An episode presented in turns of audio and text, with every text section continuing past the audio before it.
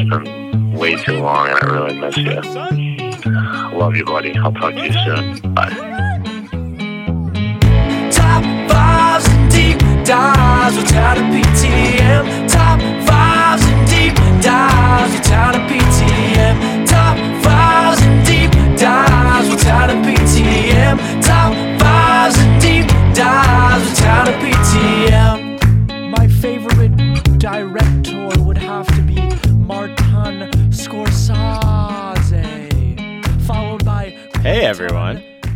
Happy New Year. Welcome to 2021.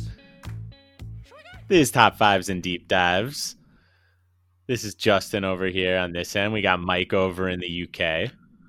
Man, it's good. We made it. 2021, new year, back on the cast. Everything feels right again. It does. It really does. And, you know, we may have. Uh, there's one episode that already released in 2021, but if you have been listening episode after episode, you know that it was not recorded in 2021.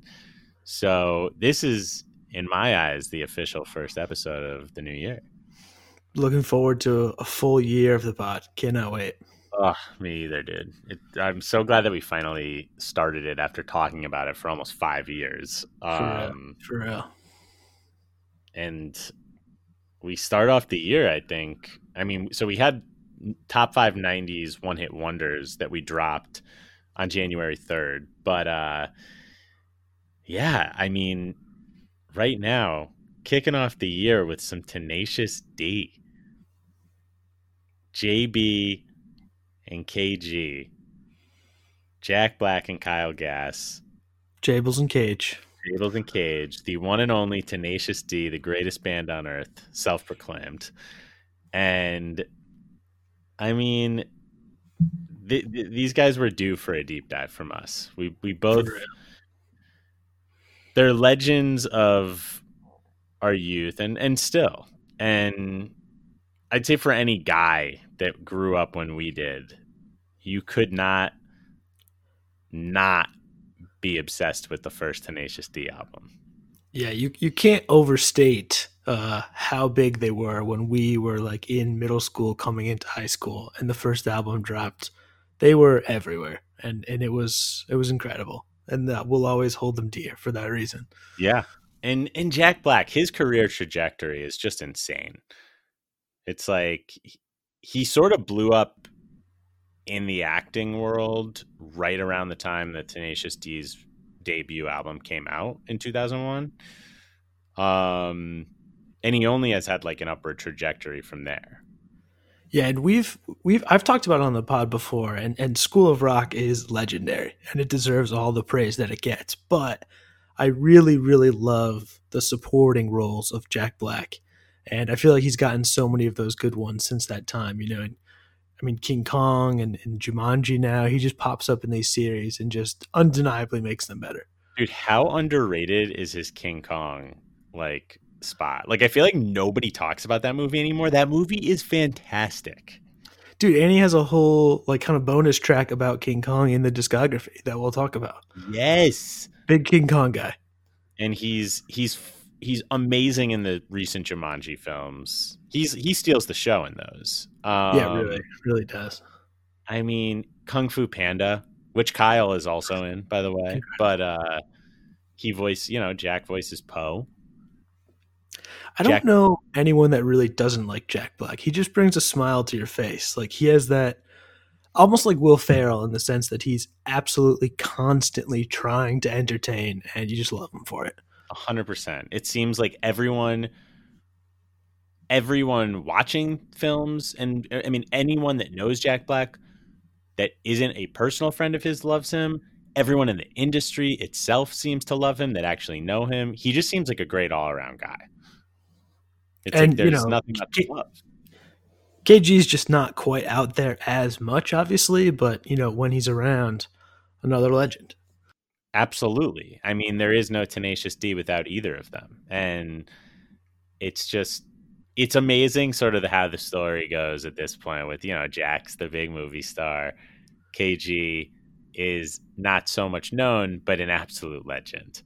Um but yeah, I mean, oh my god, Jack Black. We won't go we, we don't have to go too much further, but just Tropic Thunder, like obviously, um, I'm like, oh my god, his cameo in Anchorman.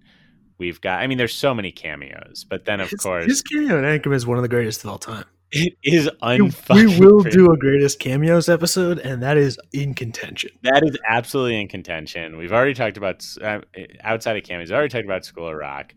You know, we got to mention Orange County, Shallow Hal, Saving Silverman, High Fidelity. I mean, it just it goes on and on and on. Enemy of the State. How can we not mention? That's a great fucking supporting role of his in a different role than he usually does. Although he also is in the Jackal hilariously.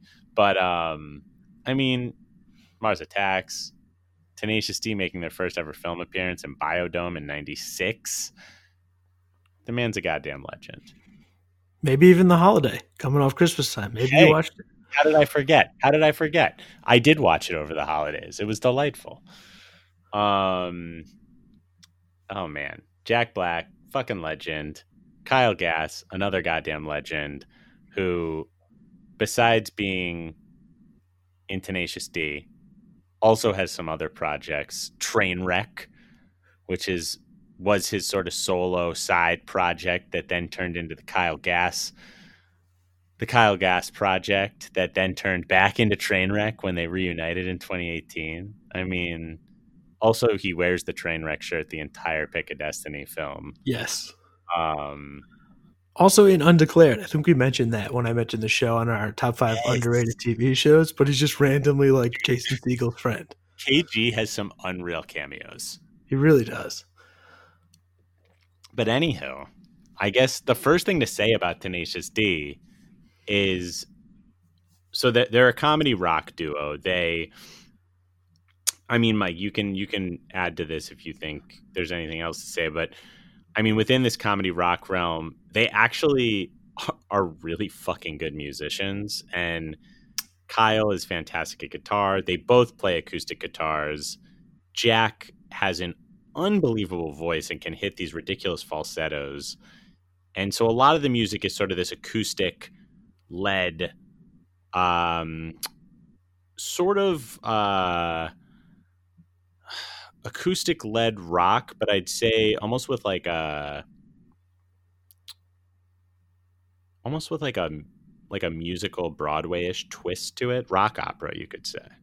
Yeah, in a sense. And and it's really I mean you hit on it, but for me, the whole thing doesn't work unless they're actually good musicians, like unless the music is actually worth listening to. And that's what really puts them above a lot of uh, you know, musical comedy, if you want to call it that. Totally. It's like Jack Black, n- not enough can be said about how incredible this guy's voice is. I just, it doesn't, I don't understand how a human can have as much talent as Jack Black. He's funny, he has an amazing voice, and he's good at acting. It's just like, okay. But, anyways, they formed in LA in 1994. Um, I actually didn't know this until this deep dive, but the duo's name comes from a phrase that was used by Marv Albert, the NBA basketball sportscaster, where he would say tenacious defense. And I guess that's part of where tenacious D came from.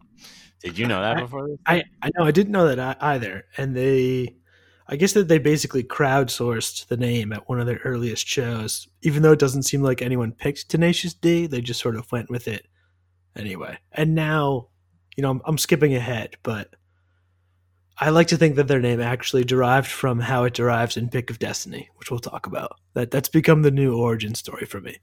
Oh my god! Oh my god! Yeah, it's amazing. I'm like amazing. So, I guess to take it really far back, JB and KJ, they first met in 1986. So, ten. What what is that? Ten, eight years before they actually started the band. Um, they were both members of the Actors Gang, which is like a a theater group in LA. Um, and I guess, I mean, you never know how much they're joking because they joke a lot in their interviews, but apparently they weren't like initially like buddies when they met or whatever. Um, but then became a lot more friendlier. I guess they went on a trip to Edinburgh and they became good friends on the trip. And so then they learned how much they each loved music, blah, blah, blah. I guess Jack Black didn't learn guitar until he was 23. And apparently, Kyle would teach. So apparently, some of like the movie is true where Kyle teaches Jack about things. Apparently, Kyle did teach Jack to play guitar in return for food. There's definitely a kernel of truth in like the first half hour of the movie. Like it's Yes. obviously an exaggerated version, but it's it's kind of real. It's which makes it all the better. Absolutely.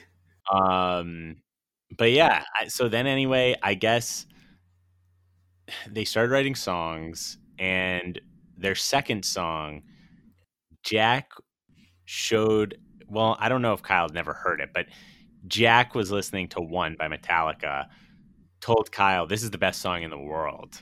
And Kyle was like, Well, we can't write the best song in the world. And Jack apparently was like, Well, let's write let's write a tribute. Therefore, tribute is born. Their most famous It's song. insane that it's their like I mean basically their first song, right? It's just insane.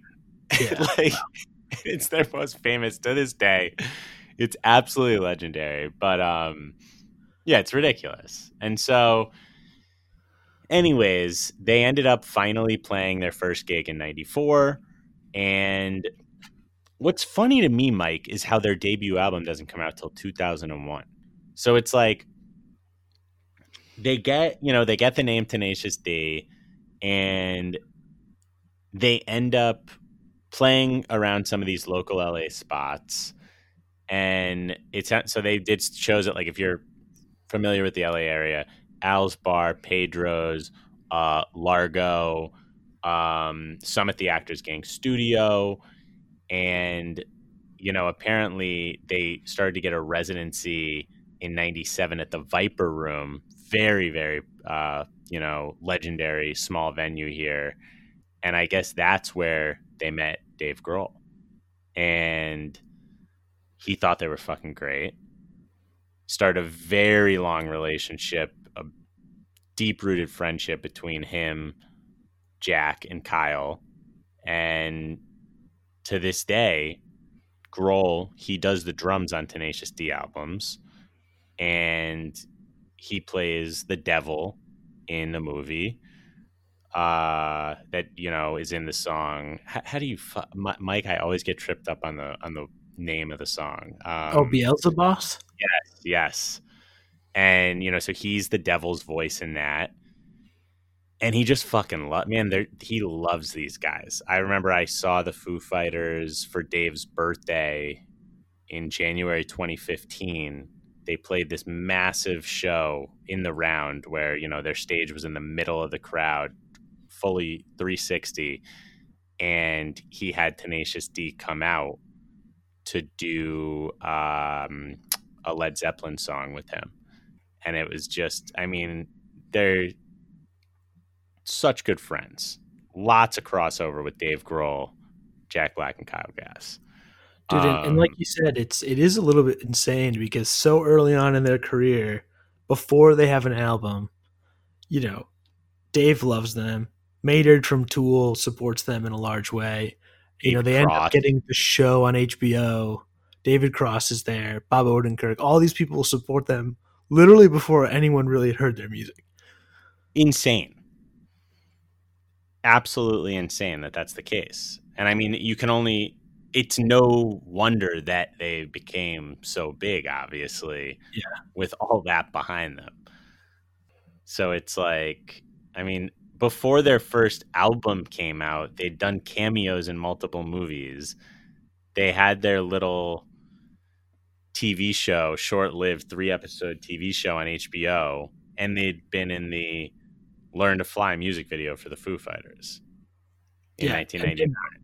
Biodome in '96, incredible. Yeah, Biodome in 96. What are the other cameos that I'm missing? It's um they're in Oh, they're in the Cable Guy in 96. Oh yeah, yeah, yeah, yeah. Fucking I mean, these are a these I don't know these next two movies. Maybe you do, but they were in Bongwater in '97 and Cradle Will Rock in '99. In Bongwater, Jack plays like almost the entire Jesus Ranch. Like just in the middle of the movie, it's just like No. like nothing else is happening. It's just like a close up of him hanging out around a campfire playing like the entire song.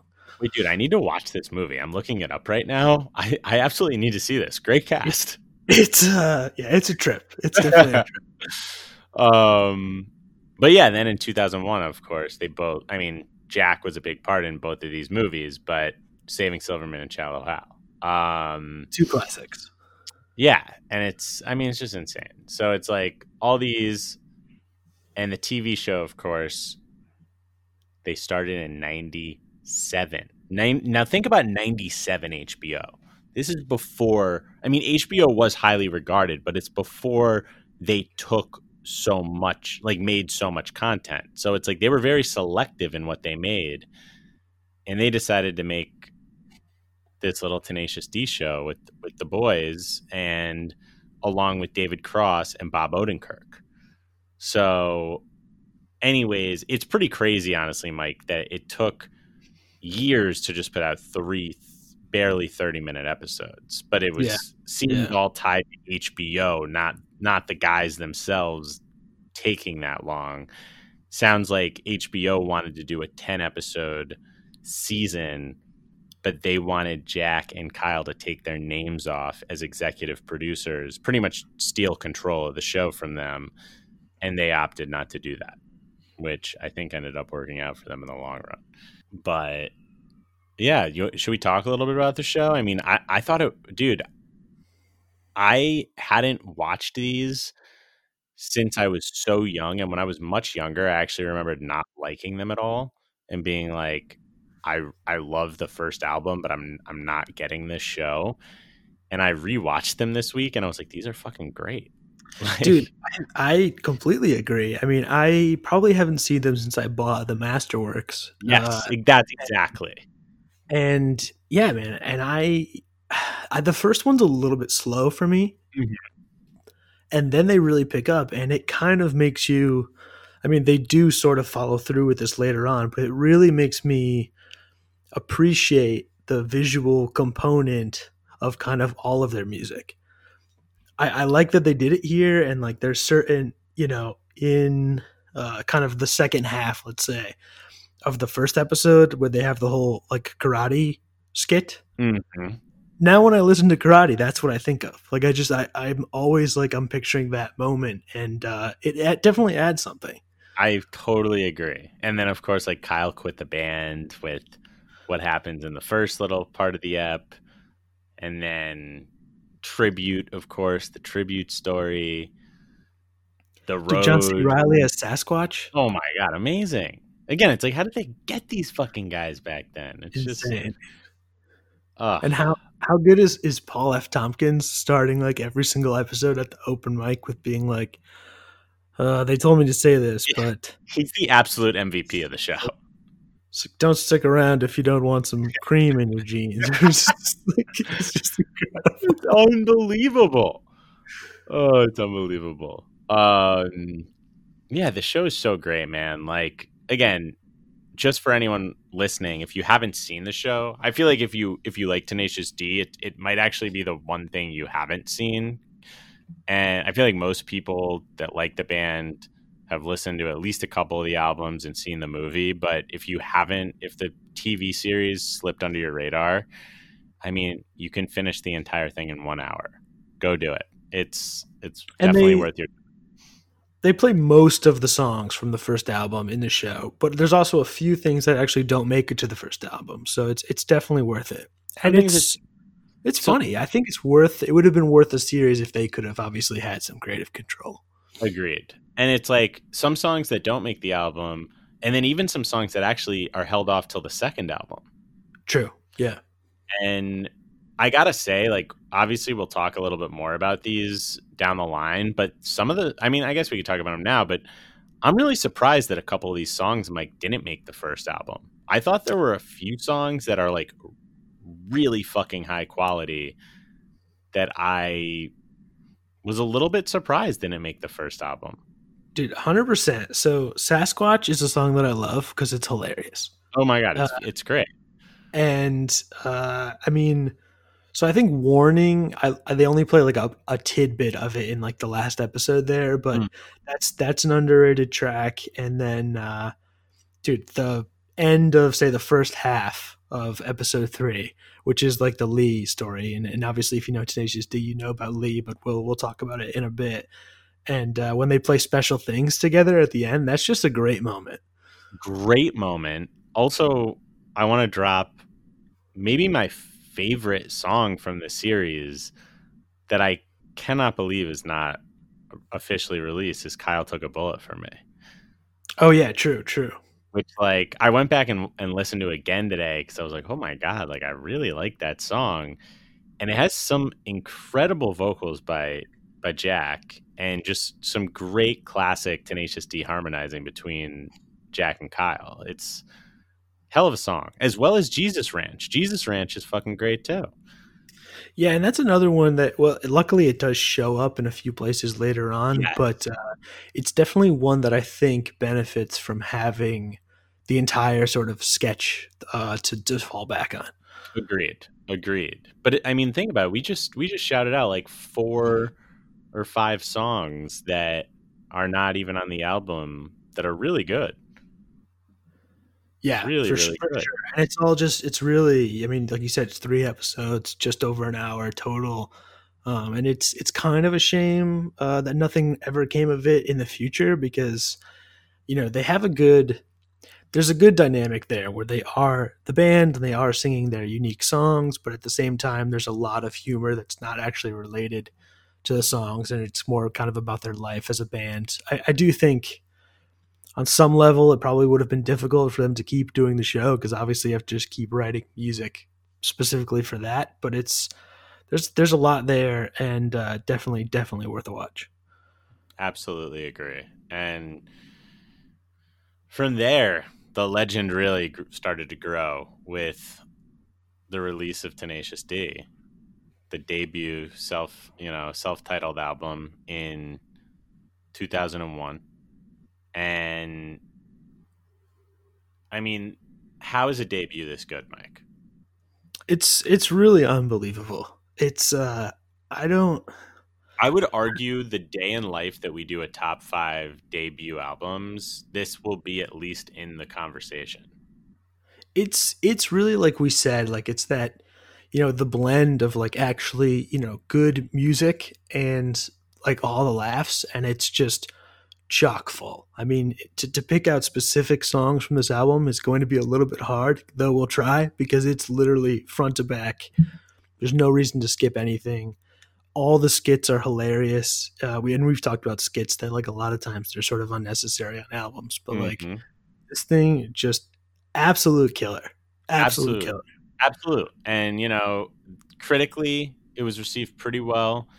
And commercially, I mean, it, it was unbelievable. It, it went platinum. They sold over a million records of a comedy, technically a comedy rock album. It's just, this thing blew up. They blew up. And just to, you know, give you a real quick run through of the album, it starts number, there's 21 songs. I'm just going to roll through them. We've got Kielbasa. Then we've got the one note song, which is one of the skits. Tribute, Wonder Boy, Hard Fucking, which is a skit. Fuck Her Gently at number six. Explosivo, Dio, Inward Singing, which is another skit. Kyle Quit the Band, The Road, the Cock Push Up skit.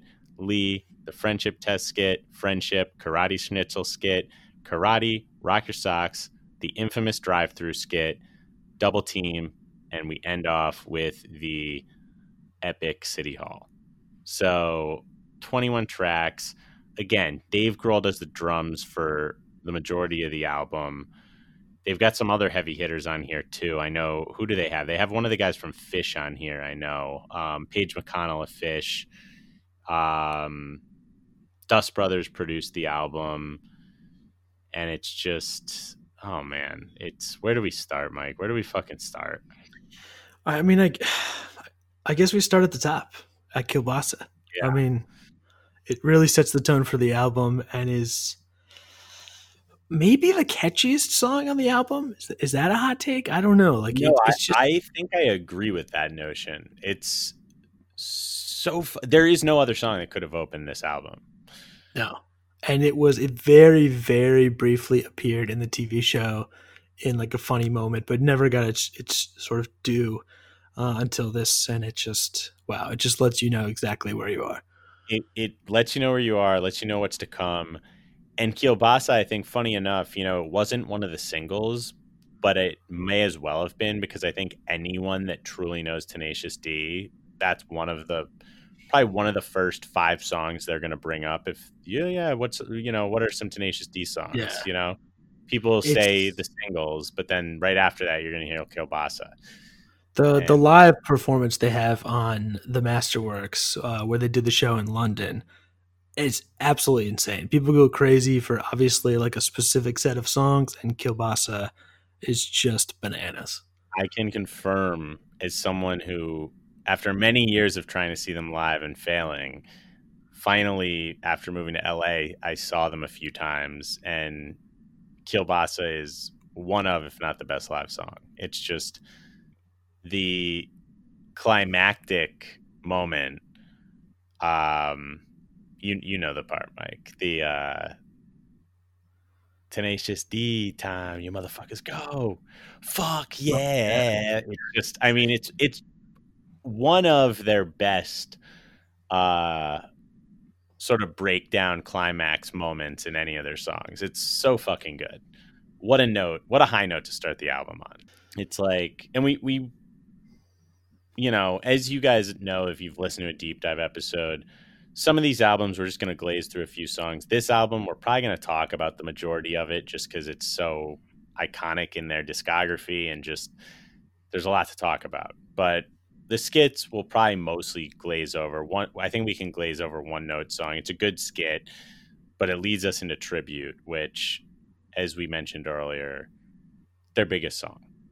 And shit, man. I mean, they updated a little bit from the version we get in the TV show, and it's it's it's an certified banger.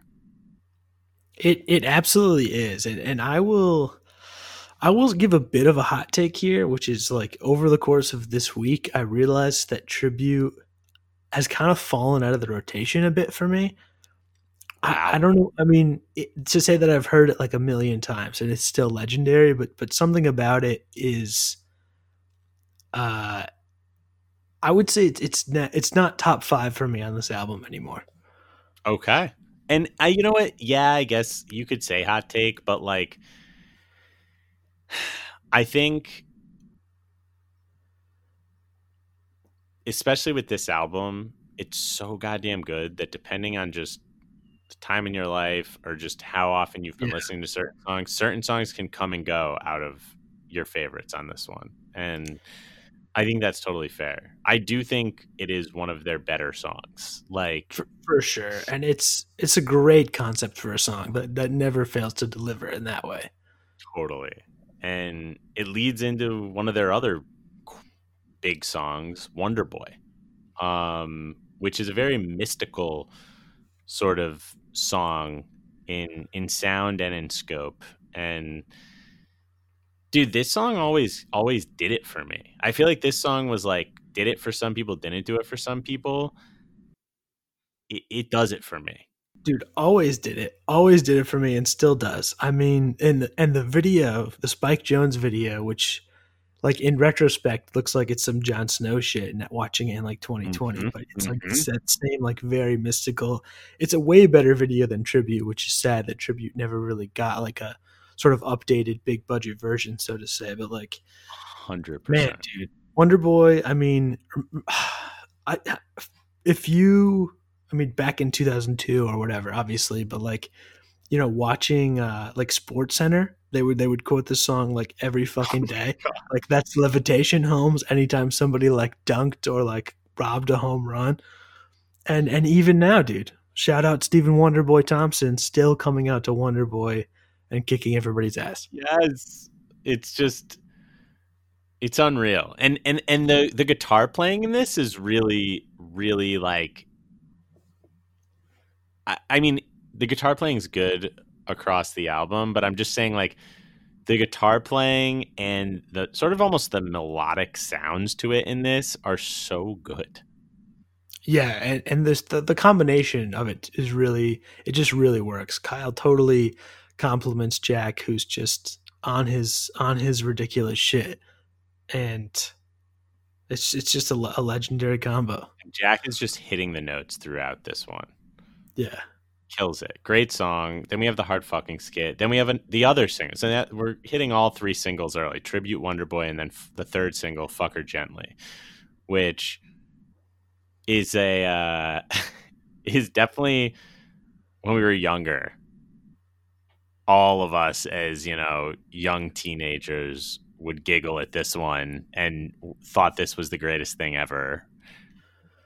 But uh, it's still a great song. It's it's I, I love it. I mean, there's just nothing bad to say about it. It's an absolute Tenacious D classic, and it has the funny little animated music video. Um, I think I, I like the other two singles. I think more personally, but I I love all three. And actually, I think one of at least one of the times I saw the D, they ended the entire show with this, which was just such a hilariously epic way to finish the show. dude, I I was gonna say so. You're absolutely right that this was huge for like somewhat obvious reasons when we were younger and less mature, and conveniently I've matured exactly zero since those days because it's still fucking legendary. I just I think this song is is actually genius. Like and maybe that's slightly over the top, but like the amount of laughs uh, and just sort of the dichotomy of like the tenderness of how he's singing it with how over the top the song is. What you get in a two minute two minute package is is truly amazing. It really is. And by the way, for me personally, when I say, oh, it's my least favorite of the three singles, that doesn't really mean much because these are like three of the most fucking wonderful songs by this band. So I hold it in very high regard still. But yeah, I agree, dude. It's fucking amazing. Ah. I'm not gonna cook it, but I'll order it from Zanzibar. Just Dude, so and, and even just that's fucking teamwork. Yes, I can't even tell you how many times I've said that in the last two decades. unbelievable amounts of times. But anyways, so we have we have Fuck Her Gently. We go into Explosivo, which I mean, dude, this is a fucking jam. I actually think this is like one of the sort of underrated tracks. It's just I fucking love it, man. Dude, so I don't even know if I love Explosivo, but it just has some incredible moments. Like just the very, very beginning. They're just like I can climb up at my faithful steed. You're just like, And oh we my gonna God, ride, gonna smoke some weed. unbelievable. And then just uh, yeah, the rest of the song. What's the name of my girlfriend? I don't know, but she's built like the shit and she's good to go. You're just like, yes, hundred percent. I love it. Oh my god. Unreal. Then we obviously go into Dio, which is like they're you know they fucking love Ronnie James Dio, so it's like their sort of tribute to him. Um, I mean, I, Dio isn't like as big for me as as certain other songs, but I, again, we're on a we're talking about an album that is like classic after classic. Dude, I, I actually love Dio. I always have, and in some I way, I know it's you were sort of gonna be a big Dio me- guy.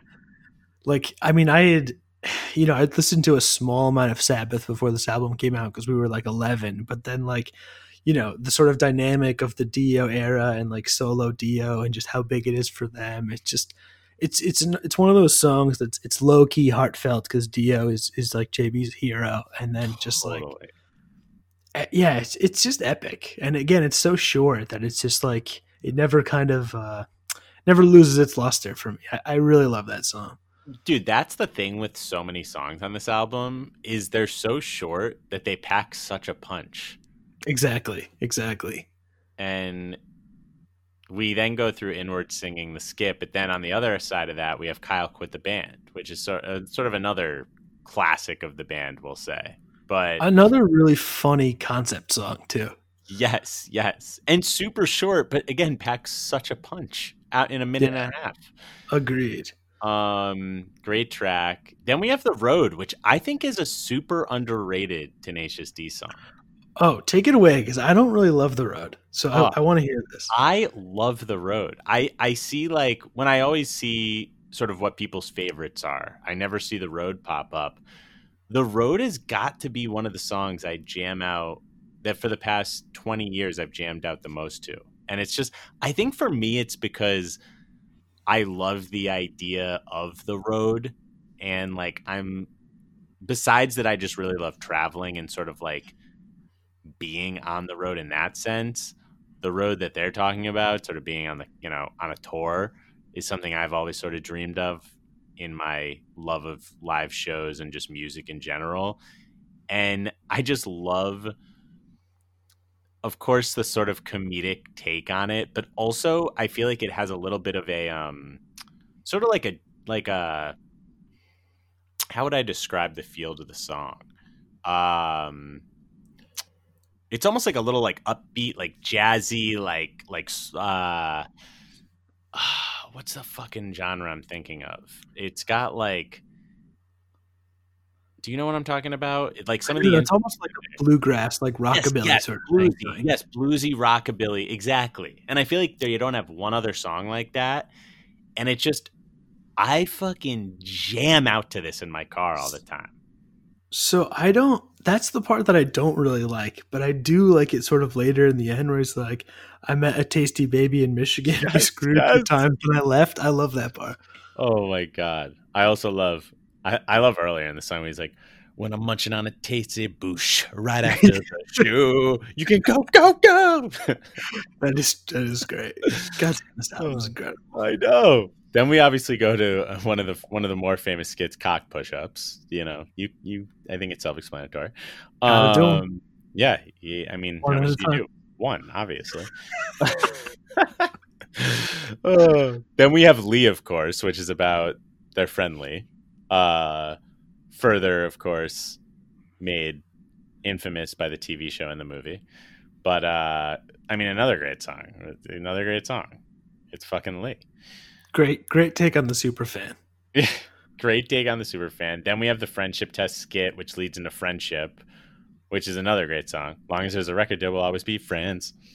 Dude, another one that's so. First of all, the I'm I can't believe that the Crank Yankers appearance isn't like the official video for this song because it's amazing I and it's know. always what I think of. And uh, this song is another one that's super catchy and has like it's, low key kind of a deep song, right? As long as there's a record, you'll always be friends. Like it's talking about bands and how like Mhm. they're kind of friends, but like maybe not really.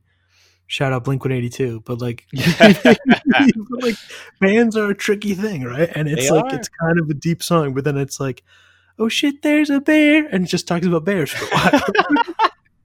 and it's only two minutes long, minute 59. It's just the punches that are packed. It's just unbelievable. Then we've, of course, got the Karate Schnitzel skit leading into karate, which is only a minute five. And man, when I first, I will say it's different. I, I don't have the same rankings now, but when I first listened to this album, this was my favorite song. And like, it's just so fucking short, sweet, hilarious, especially now that we have the context of the show. You motherfucker. I just love it.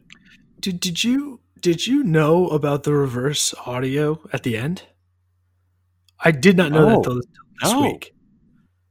So at the at the very end of the song, like because again, like uh, you kind of had to be there, sort of satanic panic kind of thing. But like, you know, everyone is afraid that like metal music, if you play it backwards, it, it like conjure the devil and like and they lean into that so hard. You know, they're always talking about Satan and stuff and the JHD music. But uh, and there, I think Slayer actually did it, and a few bands did it. But at the end of this song, the very end, if you play it backward, it just says "donkey crap," and I, I, I did not know that till this week, and I looked it up, confirmed it does. I've heard it. That is amazing. And I just learned that from you right now. Another, wow, just another wrinkle of the legendary canon in Tenacious D. God. Um then we dive into Rock Your Socks, which is another I mean, I, I can't they do not stop. I mean, another unreal one. Like the breakdown with the with the fucking, you know, hard to you know, the whole you know the part I'm talking about. Yeah. Like the rock hard abs, the what what shirt am I gonna wear? Brain aneurysm, brain aneurysm. and later, I forget when it is. I'm sure we'll cover it. But later, they released like an acoustic version of this song that that also kind of slaps. Absolutely. And then, of course, we get, I'd like to say, at least my group of friends growing up, the most infamous skit growing up. Junior Western Bacon Chick. it to this day is amazing. Yeah. So, can you get me a Coke, but can you make it half Coke, half Diet Coke? I'm trying to watch my figure. Dude, just just throw two of the nuggets out. I only want four. I'm only wanting a four piece nugget. Take two of them and put them up your ass. Fillet of fish, Yeah. having fish because it's healthy. Oh, this is- So oh, so good. It's so good. Okay. Oh God, take forever. How much money you have? Oh, we're gonna have to take the last two items off the order. Just cages. And and I love the the drive through voice that they Yes, do. It's like also, how they do with their mouths, like the driving up like noise, like boom. yes, yes, yes. It's Uh, this is so and this is such a long skit compared to all the other ones. It's like a full three minutes, and it's just absolute genius. it's genius, and it it what what I was gonna say, speaking of genius, leads you right into double team. ah, just unfucking real. It's just these songs are too fucking good, too fucking good. And the double team, it was in it was in the show under a different title. It was I think it was like Sex Supreme or Supreme yeah, or and then a woman immediately wants to fuck them. Of course. I mean, it's just such a hilarious. It's just, again, the world that they create and the stories that they create through their music. Double team, great. ex- they just do the best. And and speaking of stories, that leads into the final track, City Hall, which is like an epic where it pretty much leads you through Jables and Cage, like taking over after the government is overthrown, the elitist two kings. They then end up poisoning each other. It's insane. It's it's amazing. Another low key deep song about like power and kind of you know corrupt politicians that they'll touch on later on, uh, and a great great album ender. Yeah, I'd say arguably their deep, deepest song on the album. I'd say, I think. Besides "Fuck Her Gently," which is extremely serious. very serious very serious oh my god um so that is the first album which is just incredible and fun fact bob odenkirk our lovely saul from breaking bad and better call saul he wrote friendship test the skit That's another. I mean, I think most. I mean, a lot of people are not going back for Mr. Show. I think these days, but uh, Mhm. it's just it just gets funnier. The, like the more famous that Bob Odenkirk gets, to just imagine him, you know, helping to birth the band, and then yeah, writing writing the skit. it's it's it's really like an unbelievably almost like underrated piece of their history how involved bob odenkirk was with the d Incredible. and yeah man fuck. So it's like they they have this unbelievable album. Most of their i think all of their at this point shows are just the two of them acoustic doing their thing. And then they released tenacious d in the pick of destiny which is their film which released in theaters as well as the accompanying soundtrack which is their second official album which it came out in 2006 um, seems like it took quite a quite a little while for the the movie and the soundtrack to come out. I guess they were working on it as early as I think 2003, but a and, lot of and it was definitely kind of some birth of it when they ended up, you know, quitting the TV show. They were thinking about doing it, and they signed with a new record label, and then I think it just kind of worked its way up from there. And I mean, okay, so I guess if you know about the D, you know that this movie bombed, and I'll, I'll never forget, Mike. And I'm, I know you saw it in theaters too, but when this came out in theaters, I was so excited. Even though it looked sort of bad in the trailers, I went to the theater. I ordered a large pizza, and I just middle of the day went to the movies, had a fucking pizza box open on the seat next to me, and just ate some pizza and watched Pick a Destiny. Best really best way to take in a film I, i'm glad that you did that uh but but yeah i saw it too i obviously i didn't think it was going to be incredible it just I mean you know you can only have such high hopes but it is you know it has really emerged as a cult classic in recent years which just makes me feel great Yes, me too. And I remember watching it. Like I actually, I enjoyed it. I mean, you you can't be a Tenacious D fan and not enjoy the movie. And like, I remembered enjoying it at the time, but being like, yeah, it wasn't great. But like over the years, as I watch it more and more, I'm like, I mean, it's really ridiculous how many famous people are in it. I mean, the Tim Robbins cameo itself is just, I mean, not even cameo. He's like a character in it for a bit. Is outrageous. And like Ti- yeah he's he's like maybe the most outrageous but like Ben Stiller. Oh so glad to have meatloaf in there oh my god, Meatloaf, yes. dude, how good is Meatloaf? You know, in Fight Club, and then you're like, I wish this guy would be in more shit, but he only like wanted to do music, and it's like, bro, he's kind of legit. And He then you just get a little snippet here, and it just, I love it. Dude, so good. Obviously, you have the Ben Stiller cameo. I, I didn't even realize till this watch that Amy Poehler's in it. Dude, I didn't realize until this watch that Amy Adams is in it. Who's Amy Adams in it? She's like, uh, I think she's kind of the one that they're singing like Master Exploder sort of at uh, in the middle of the film. fucking way. Yes, dude, and Colin Hanks. Colin Hanks is the guy that throws the cup Yes, at KG's yes. head. Dude. And there's some other ridiculous. Cam- I'm trying to think of the other. There's like some ridiculous small cameos in it like that. Um, And John C. Reilly comes back as Sasquatch. But yeah, Jason Segel's in the party. David Krumholtz in the party. Fred Armisen's the security guy- guard. David Krumholtz. He's in everything. It's unreal. It's unreal. Wait, who did you say? Fred Armisen? Yeah. Yep. And I mean, it's just insane. It's it's amazing. Dave Grohl, as we said earlier, is Satan.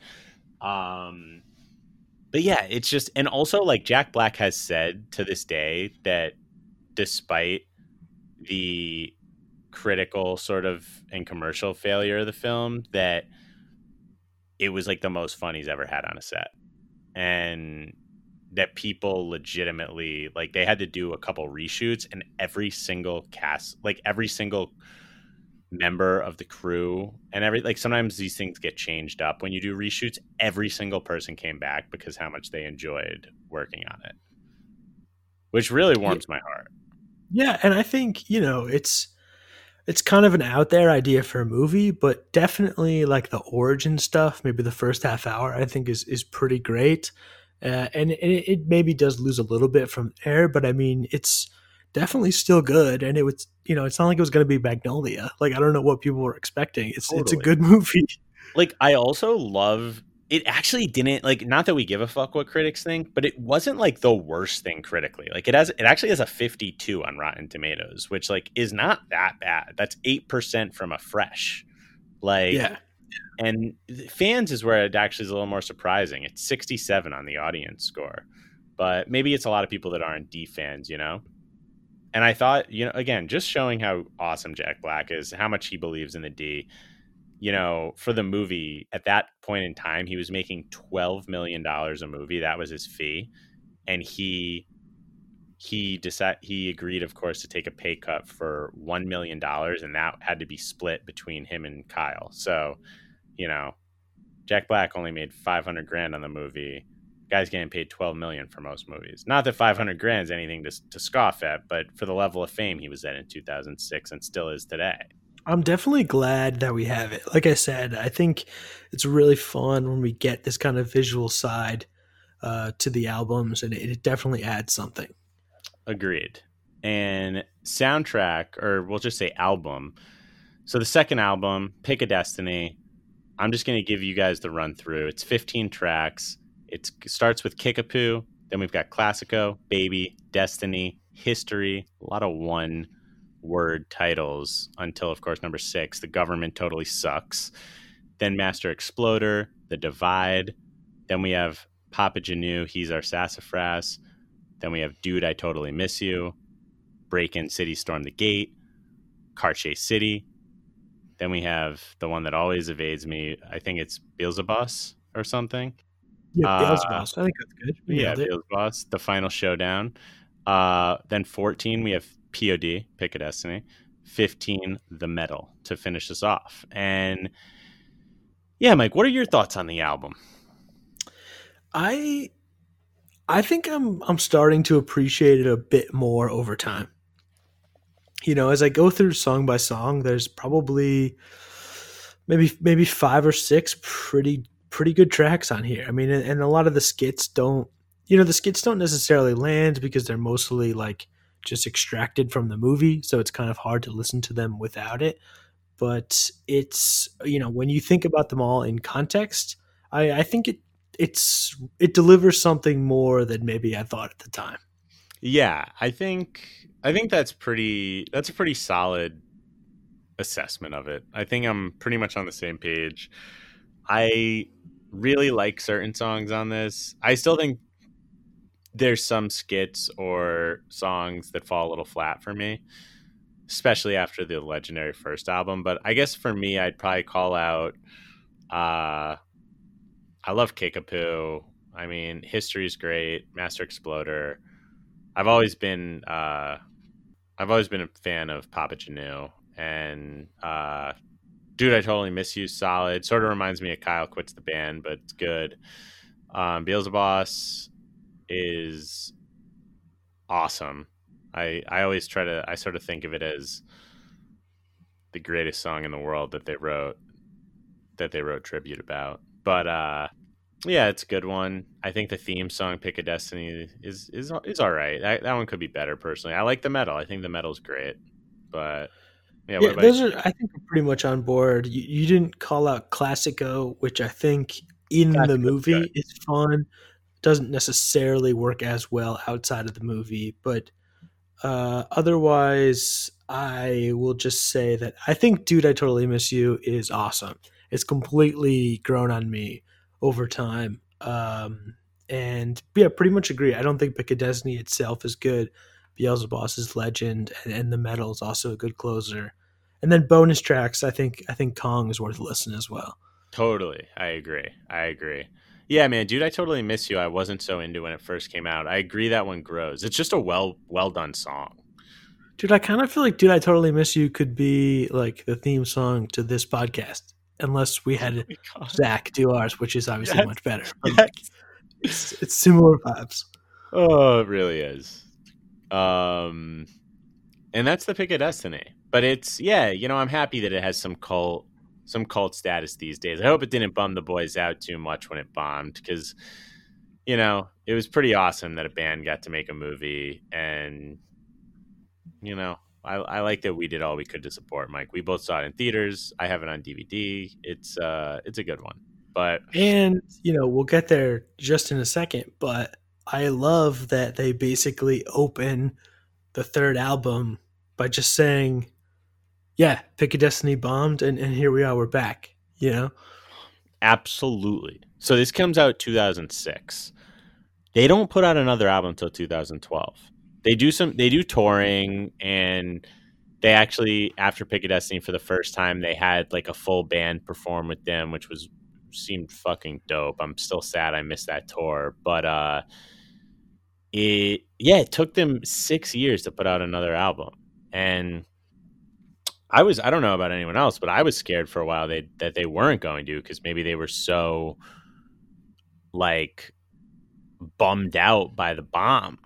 Uh luckily that was not the case and they well, you know what? I totally forgot about this. I have it in my notes here. But that I guess Kyle hinted after Pick a Destiny that he like like maybe wanted to end Tenacious D at their current like what he considered high point. But uh I guess Jack Black sort of squashed that and was like, no, no, no, no, we're not done. We're to do a third album. Um, anyways, it takes all the way till 2012. It's called Rise of the Phoenix. It finally comes out. And like Mike said, it literally picks up exactly where we left off in real life with the movie being a bomb, the D sort of being you know, knocked down and having to get back up and write a fucking classic and return to favor and just make their comeback. Which, I mean, how epic is that, Mike? It it is incredible, and uh, like I mean, like you said, I was worried myself that it wasn't going to happen, and and I just I love the framing of just the entire album being you know, essentially you thought we were dead, but here we are rising from the ashes. Totally. And I I was I remember when this album came out. I actually was fortunate to see them a few times o- over here in LA and uh, in Santa Barbara um, at the Santa Barbara Bowl and then in LA, I think at the Wiltern. I might have saw them one other time. But anyways, absolutely crushed it live, by the way. But I, I got this album when it came out, and I think that it wasn't you know, obviously their level of fame had dropped from the days of the debut and when the Pick of Destiny came out, but like this album quality wise is really good. I I remember being really impressed by this album and I I still was listening to it today. And what's insane about it is even though like obviously you know, based on the bombing of the movie and just the time difference between the two albums, their popularity had waned, and then yet, you know, releasing this project, it, it, made it all the way to four on the charts, which is the highest any of their albums have ever done. Exactly. And it led to, I think, them starting to do touring wise, very successful tours around the world sort of came after this album. And they started their own little like comedy festival, like comedy music festival in Los Angeles uh, a few years after this album called Festival Supreme. That they've had tons of all the all the heavyweights of comedy and the ones that also do comedy music like Lonely Island for instance all have played this thing but anyways, yeah, it led them on sort of the next stage of their career and Rise of the Phoenix, you know, 13 tracks. I'll just list them out real quick. We've got Rise of the Phoenix opens it, two's Low Hanging Fruit. Then we've got Classical Teacher, which is skit. Then we've got Senorita, Death Star, Roadie, Flutes and Trombones, which is another skit. Then at number eight, we have the the epic, the ballad of Hollywood Jack and the Rage Cage. Then at nine, we have Throwdown. We have Rock is Dead, they fucked our asses to be the best, which is like a hilarious montage type song.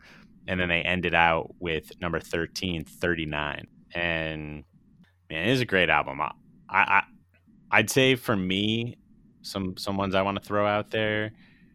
Uh, besides Rise of the Phoenix, which is a great opener, uh, the Ballad of Hollywood Jack and the Rage Cage. I just love the storytelling in it, and it's essentially like a true telling sort of of both of their characters but with of course exaggerations and a comedic flair added to it. And then uh, i love throwdown which is sort of their take uh, probably one of their most probably one of the songs of their career with the most uh, meaning to it. It's all about sort of organized religion and how they think it's all bullshit and sort of dangerous to the world but it rocks very hard. And uh and I want to throw out 39. I think it's a fucking awesome song, great closer, different type of track for them. And I, I feel like they take some they do some uh, different things on this album and it, it all pays off for me. Overall for me on the album, I think it's really good. I just don't know if it's that funny. You know, like it's not as like laugh out loud as rage outrageous as some of the first two albums, but musically there's a lot there, I think. I agree with that assessment. Uh, like Senorita, I think is good. Death Star is good. Roadie is one that I think is both good and really funny. Uh, and just the the video bringing in Danny McBride to be the roadie is absolutely legendary. You should everybody should check that out. Yes. Um. Uh, you said you said ballad, throwdown. Those are both great. And dude, hundred percent with you on thirty nine. That song has just been steadily climbing up my list of favorites as the week goes on. I just find myself returning to it over and over again. And that one is very feels like it could have been on the first album, except for obviously the age um, component. But it's just it's super funny throughout, but also like heartfelt where you're like, I'm actually really digging this song. It's like one of their only songs that you're like, you know what? Like this is actually like they have so many good songs, but like this one feels sort of like it could also be a song by like another band that's like really fucking good and like deep, but like it all but then when you listen to the lyrics, you're like, wait, it is hilarious, but it's actually also really sweet. And Dude, if Jack wasn't doing the voice, this could be like a like a pop country song. I think this could really make it it could be like a big fucking song. for real. Oh, I love that you love it because I I always have loved this song. It's like it's so fucking good. Dude, she she needs a dentist appointment quick. I pay for it. She's sucking my dick. But it's just it's so funny because like obviously look obviously i'm not 39 and neither are you but like at the same time it's just like there's something really true and funny about like getting old and being in a relationship and like going to the dentist being like a shared event and working out like insurance and stuff like it's a whole big thing you know and it's the stuff that you just don't deal with when you're 20 I just look at it as Jack just aging gracefully. Yeah.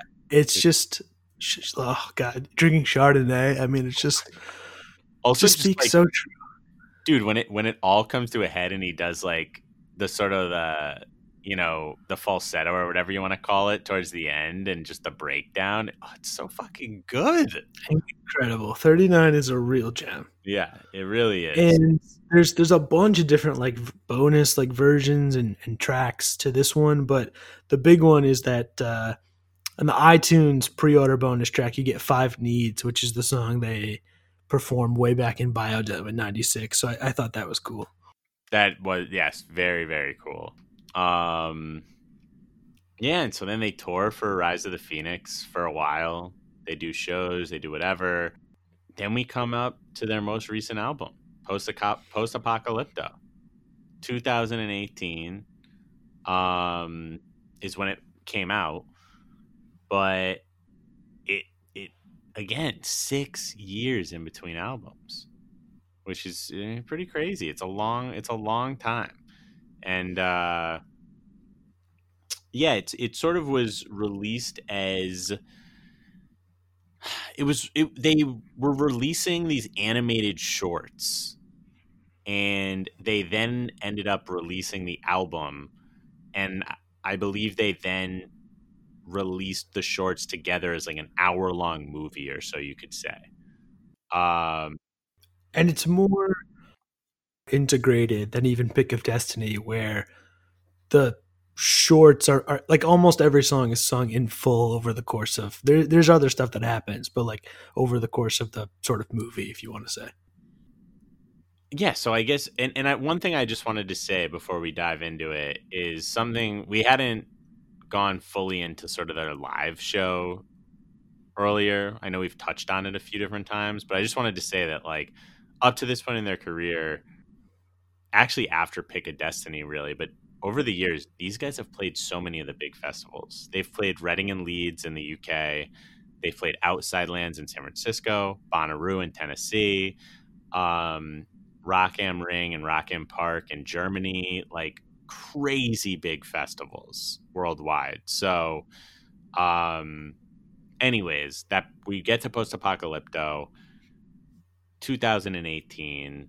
Uh, it's a, I believe it's another 21 track album, like the first album. Let me pull up the track list for all y'all that is right yeah and I'll give you a real quick run through. We've got the post-apocalypto theme, then desolation, desolation, hope, cave women, making love, scientists, take us into space at number seven. I've got to go.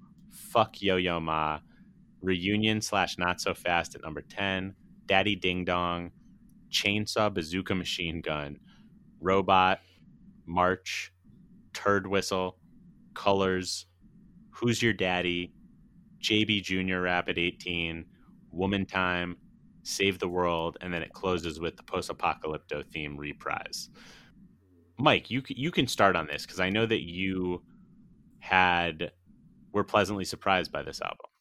Yeah, I will hand up. I will admit that I really didn't give this the time of day when it came out in sort of late 2018. Um, and it is kind of strange listening to it in 2020 because things have only gotten more apocalyptic uh, in a sense. But I, yeah, man, I think this album is pretty fucking dope. And I love the little shorts, man. It's just Jack like doodling basically and scanning them into kind of this little cartoon about their adventures after the apocalypse. But it's, um, I mean, really, it's, you know, they have done some stuff in the past, like politically, you know, endorsing different candidates. I don't think they endorsed anyone in 2016 because who would blame them? But like, this is uh, it's really overtly political uh, in terms of kind of the end of the world and you know they, they have to go on this mission to the white house which is full of nazis and kkk members that's definitely not true and uh, you know they, they have to kill donald trump jr it's it's it's like very it's very overtly political which i think is interesting um, but yeah as you go through it it's another one that's really you know, some of the songs are great to play on their own, but it definitely helps to have the context uh, about what's going on.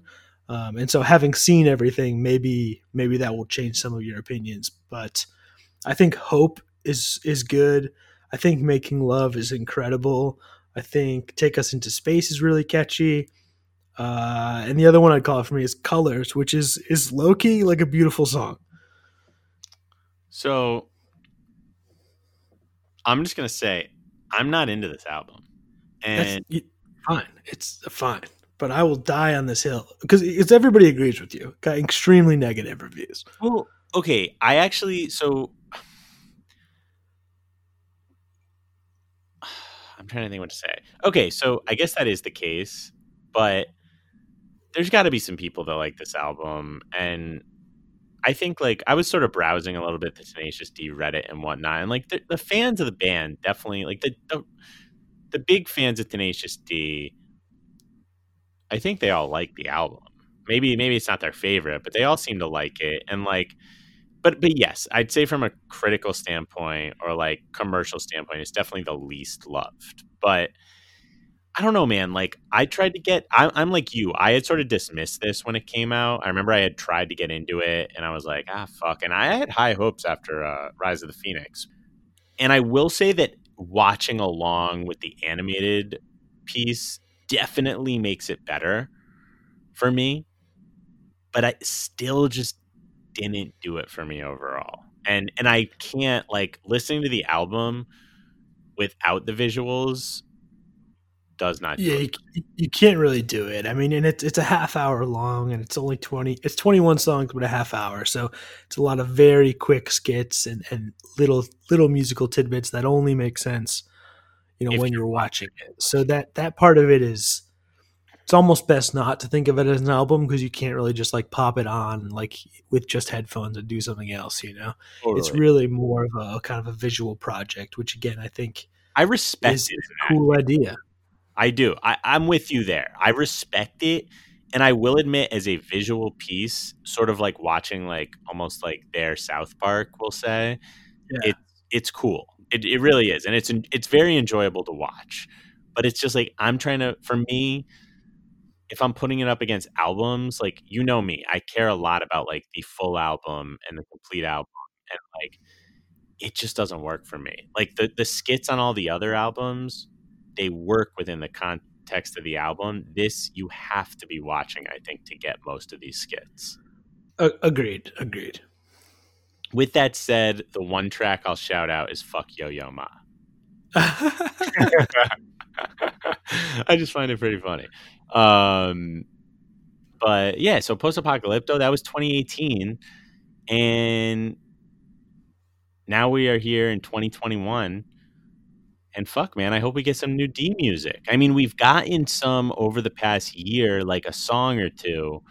We got um what's it called? We got they did the time warp video the time warp video the rocky horror picture show cover then they also released five needs this year um and don't blow it cage in 2019 which which are all solid tracks dude yeah, and don't blow it cage with you know uh, another. It's another like strange thing, right? Where it's like just pulling Jack White into it. Like they have this weird lure for like extremely famous musicians that you'd sort of think would have no business ever dealing with them. But then again, in Time Warp, I mean, you know, it was a something released for sort of the rock the vote thing, obviously, but like there's a lot of famous people in there. You know, people just love the D. They love the fucking D, and how could you not? How could you not? Agreed. It's- Ugh. And I just, you know, quick shout out to some other songs. So obviously, some random, of just a couple random tracks that we haven't mentioned. 2000, 2012, they went through a random jazz phase where they were playing this jazz club in LA occasionally, and they put out like an 11 minute track called Simply Jazz. Um, Which is all about how like nobody actually likes jazz, but like you feel like you're supposed to like jazz because it's like the thing to do, and it's I don't know if it's worth 11 minutes, but it's it's actually pretty funny. Like to just throw on in the background. dude i almost went so they were doing these performances these jazz performances like really like they were like we're not going to play our own like our other songs just like we're playing jazz music at this club i think it was rock rockwood music uh what was it called what's it called there's a there's a jazz club out here in la but they were playing there and i fucking didn't go i i regret it still i should have i could have easily gone but sounded great. I mean, the D just up there playing some playing some smooth jazz. Um, and the the the B side to that little EP, which is just called Nothing on Side B, yeah. is a, a pretty funny one minute skit. That's just like, the fuck are you doing here? We told you not to come here. There's nothing here. Don't you listen? It's it's really funny. So good. And then, dude, one that I actually didn't find till maybe an hour before we just did this podcast that I'm so happy I did because it's something that you and me, of course, especially would be intrigued by. Please tell me it's Sum 41. Yes, yes. Dude, yes. what the fuck? So Dude, I never heard of this. Me either. So Tenacious D and Sum 41 did a song together in 2001 called Things I Want that as an LA guy right here, it was released on Kevin and Bean. If you live in LA, you know Kevin and Bean. They're they're absolute staples of the radio scene out here. They did the morning show on KROQ for 30 years. Um until recently and you know, people don't listen to KROQ anymore because of how they handled this situation. But Kevin and Bean present Swallow My Eggnog. It was like their Christmas compilation that year for KROQ. And Tenacious D and Sum 41 do this song, Things I Want Together. How outrageous was it, Mike? Dude, I again never heard of it. It is now a must add to the Christmas music list. Yes. Absolutely. Totally, totally deserves it. A Motley Crue lunchbox filled with sticky buns. Oh God. And I want to chop Florida off the map. Just such a great shot at Florida. Incredible. It's so good, so good. And so yeah, got to shout that out. And then again, there's there's a couple. There's this one song, but you might have mentioned it earlier, Mike. Training medley. That it was a bonus track uh, back in I think 2006. I think that was the other bonus track from one of the other bonus tracks from Pick a Destiny besides Kong. Yeah, yeah. Um, but yeah, there was Kong. Then of course the the songs from the show. There was Kyle took a bullet for me, Cosmic Shame, Special Things, Warning, and Jesus Ranch. Um, And I think it's cool that they did the uh, Last in Line on the Dio tribute album in 2014. That was pretty cool. yes, yes, and they won a Grammy for that. Yeah. which is really fucking cool. Um, Glad that they got to do that. Me too. And so, I mean, dude, we come to the point now where I realized during the talk of the movie and the show, we didn't do our top five funny moments. Should we, or like top five favorite moments, funny moments, whatever you want to call them? Should we do those now and then do the musical rankings? Yeah. Yeah, so we're gonna yeah, so we're gonna end up doing a few few lists here. So let's do the first one is like yeah, so funny moments from sort of visual stuff, if you want to put it that. So like the movie uh, plus the show. Beauty. I'm like, you want to you want to start this one off? Yes, and I've definitely cheated a lot on this list, so I don't care. Uh, number five for me, we're going to the movie Pick of Destiny. Just the origin scene on the beach in uh, it's in Venice, right? Uh, yes, like Yeah. after Kickapoo when he goes to the beach. Yeah, exactly. Yeah. It's just uh I just love the whole idea. Like it's it's not again, like there's kind of this this kernel of truth about Jack not playing and them kind of slumming it and and KG teaching him how to do it. Uh, but just KG with his ridiculous flowing locks and, and Jack just happening upon him and being like, "This guy's incredible. Do you guys not realize this guy's incredible?" And then just coming up with Classico on the spot. It's just I just love the whole moment. It's Wait, bro. it- I, I want you to know this exact pick is on my list. Oh wow, incredible. So like, it's higher. like exactly, yes, it's higher. Exactly how you just described it, where you're like the entire sort of opening segment with Kyle being ridiculous and like it's just unbelievable. Wow. I mean, Love that's how good it is. Yeah, incredible. It's it's just and and yeah, just knowing that it could have almost been that way, and it's just it feels like they should definitely have met in Venice, having only been there once. It just adds something to it, uh, and it just it's great. It's it's great. Can I tell you guys something that was a bit of John Locke destiny? So I never I live in Los Angeles. I live in sort of the West Hollywood area, Hollywood area. Um, I rarely ever go to Venice. I just the boardwalk and stuff. It's as as someone that lives here, you I guess you either love it or hate it, but I sort of hate it. I think it's grimy and it's very touristy.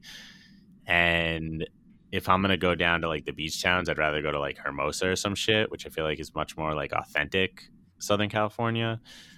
With that said, there is a lot of character down in Venice, and there's there's fun stuff. There's fun bars when the bars are open, but I probably haven't been down there in a year. And uh, my girlfriend Alex and I we biked down there to just like get some food and like sit sort of in that whole boardwalk beach area yesterday and one of the only things I could think of was the opening segment of this movie, which I felt That's like incredible. it was and like it wasn't planned around this. I feel like it was absolutely meant to be that I I go there the day before we record this goddamn podcast. Dude, and having been in Venice as a tourist, I can confirm almost everything you said, except except the skate park is legit. hundred They- percent. People really do throw down there, and that is worth watching because it's insane. And as you would probably suspect, Mike, that's pretty much exactly where we sat. We sat Yeah, like that's all you do. That's, that's all you got to do. yeah, you go near the fucking skate park. The skate park is legit. Um, anywho, that is an epic number five. I have it a little bit higher up the list. Um, my number five is the karate scene in the TV show where Kyle is talking to Flarna, who's the girl that like JB has said he's into. It's like The the whole like clogging and clogging spinal piercing? thing. Yes, it's out fucking rageous. And then of course Jack just busts into the karate song, which as I said earlier, when I first got into Tenacious D was my favorite track. So just it all came together for me with finally seeing or remembering that scene and it just it's got a whole it's got to be on this list number 5 Yeah, so this is the second part of the first episode. Sometimes you'll see it written as like 1.2, but it's like Mhm. they're they're kind of split down the middle. So, uh, and I have all that written down because that is the exact number four. no That way Karate and Flarna. That's what I wrote. can i it's incredible. something my Your exact number number, four? four? is the one you had for number 5 Incredible. Oh my god. Well, so that so that's my number three. Then I should go.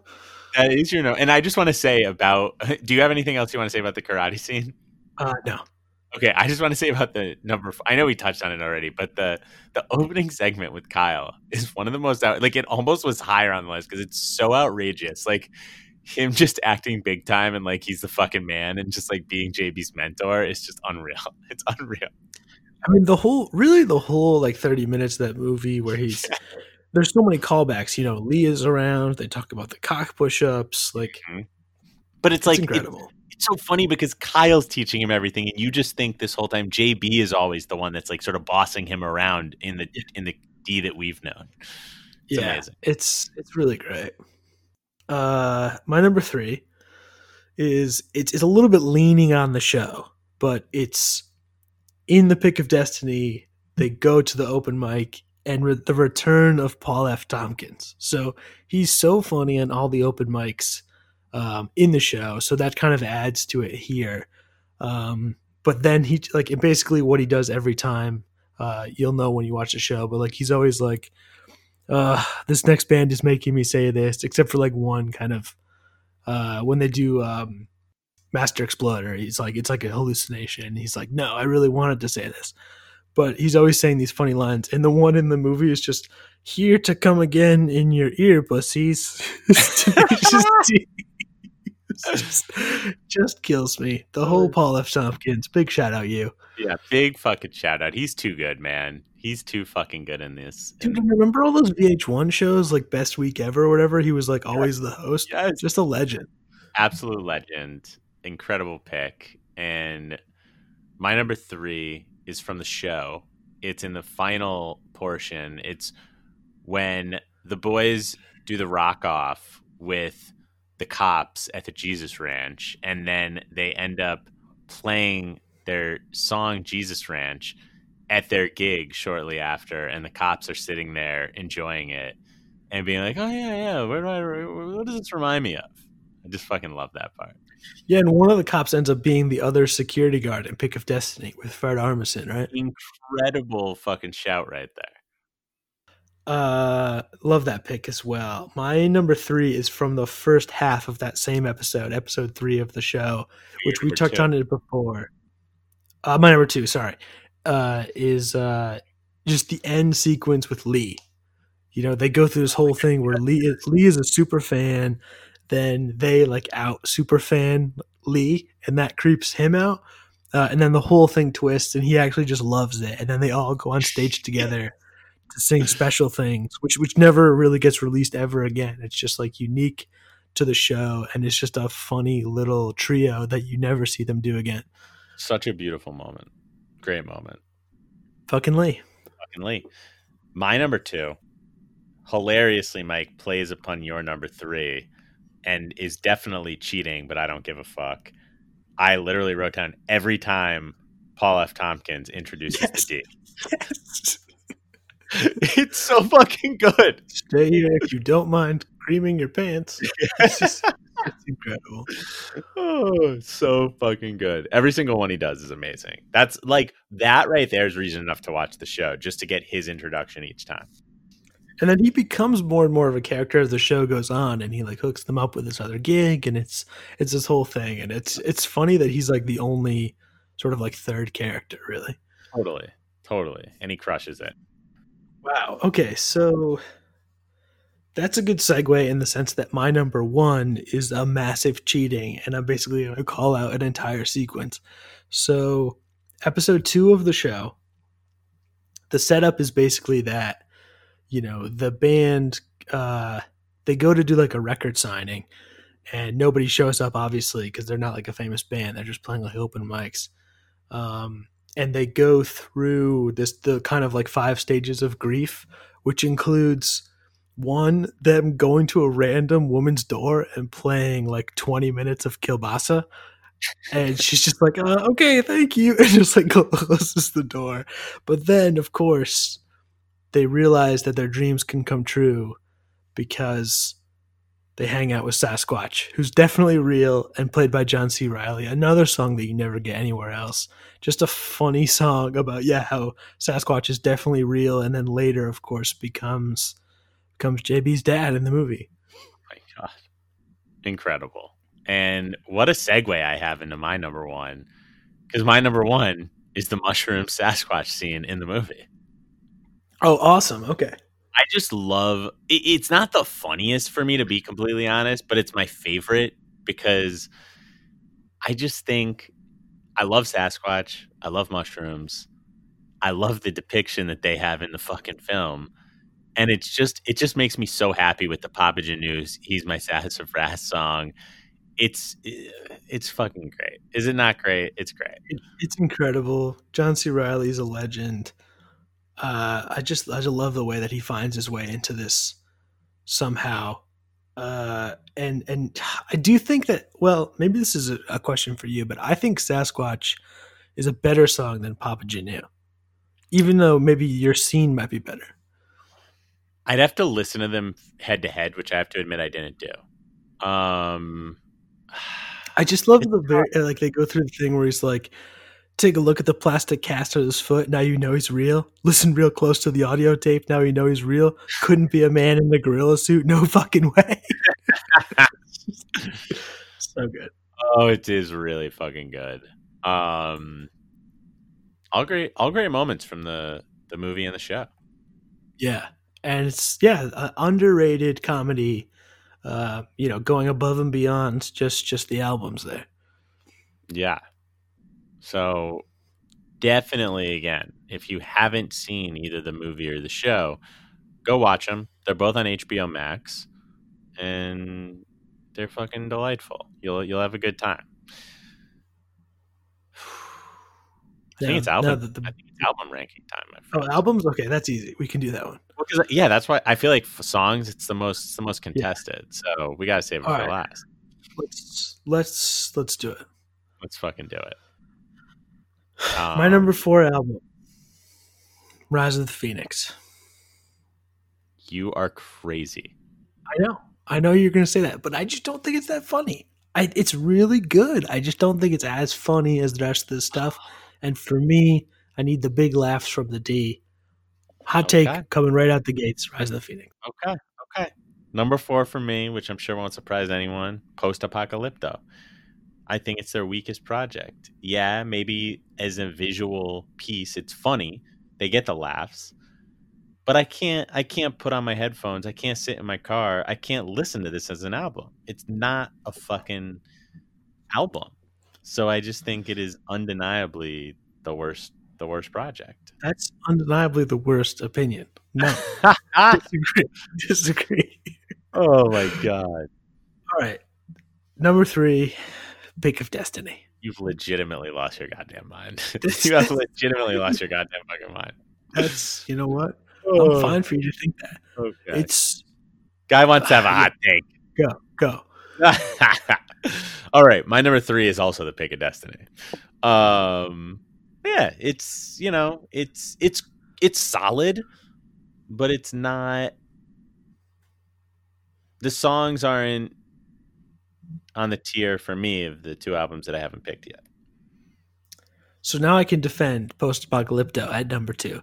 Okay. It's just I just think it's their most interesting project since the first album. Yes, you you cannot just put it on your car. That's a fact. And that's a legitimate criticism. But overall as a project, uh, I really, really enjoy it. Okay. I can I can respect that. I can respect that. Even if you're wrong, I can respect that. And we're living in the Um, apocalypse now. It just becomes more important. Fair, fair. All right, my number two is Rise of the Phoenix. I think, for me, without a doubt, it's their best album outside of the debut, which of course is both of our number one. But I just think Rise of the Phoenix, it, I think it's their best songwriting, perhaps, of their career. Maybe, may, I mean, Tenacious D is incredible, and and that all around as Mike and I will both get into in a moment, is just their masterpiece. But Rise of the Phoenix, it's like some of these songs, like Ballad of Hollywood Jack and Rage Kage, 39, like these songs are fucking absolute like they are really fucking good songs. And like then they just it, it's a very to me it's a very complete album. Yeah, it may not have all the skits that the other album. Well, I, I guess Pick a Destiny is more like little scenes from the movie, but like no, like Tenacious D, the debut, and Post Apocalypto, they have a lot of like skits. Rise of the Phoenix only has a couple skits, but it feels like a really full album to me. It's like it has sort of what they're trying to do with it, which is their comeback album. It has a lot of different songs about different things and a lot of really good songs. A lot of songs that I come back to and I want to listen to again and again. So I think that is undeniably, for me, their number two.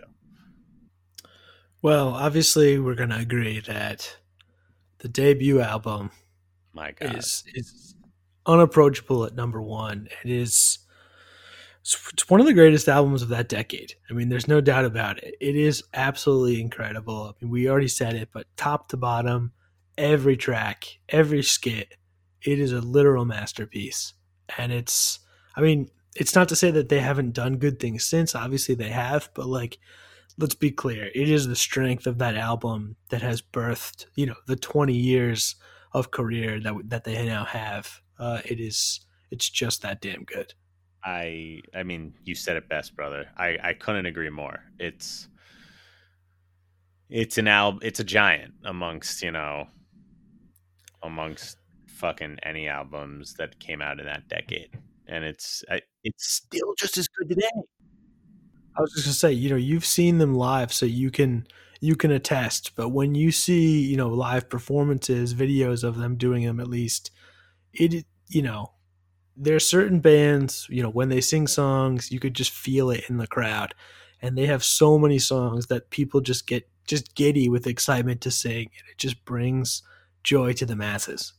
Hundred percent. And like, what's incredible about this album is because they're a band that you don't just go to see if you know like tribute. For the most part, if you see Tenacious D, it's because you like Tenacious D, and you most likely at the least know pretty much the entire first album. So any song off this first album, the crowd goes nuts. And it's like oh my god, the energy when when they play, you know, Kielbasa or Fuck Her Gently or Tribute or Wonder Boy or fucking, you know, any any of these fucking jams, Karate or Explosivo or double oh my god, double team, like any of these fucking songs, the crowd goes nuts. It's just it's such a good album. It it holds it stands the test of time and it's just as good today as it was in 2001. It doesn't sound dated or anything. It's fucking awesome. Just incredible. We cannot say enough good things about it. No, no, we absolutely cannot. And now we come to the hard moment, Mike. The really hard moment. This is very tough. This, well, let, let me say that I, I texted you a few days ago and I was saying there's basically no way that my top five songs will come from anything but the first album because it's so legendary, and that did not end up being the case. I wow. not at all. Wow. I will say, I was easily able to come up with my favorite songs like before narrowing it to the top five. Narrowing it to the top five was one of the hardest of any of the bands or artists we've done yet for me because there's about I'd say there was like nine songs. I mean there there were more. There was 13 13ish that like really competed for it, but there was really like nine that were end of the day so fucking hard for me to choose between and as is classic of me, if you listen to this, as Mike is going to just roll his eyes at his place and know this is happening, I'm literally debating my list right now. well, uh, I can go first then, I suppose. Sure. Because I'll tell you right now that my number five is off of Post Apocalypto. Wow. And it is Making Love. Wow this song is for me you don't necessarily need the visual for it. It definitely helps but this is one of the most complete songs um, on a very short album.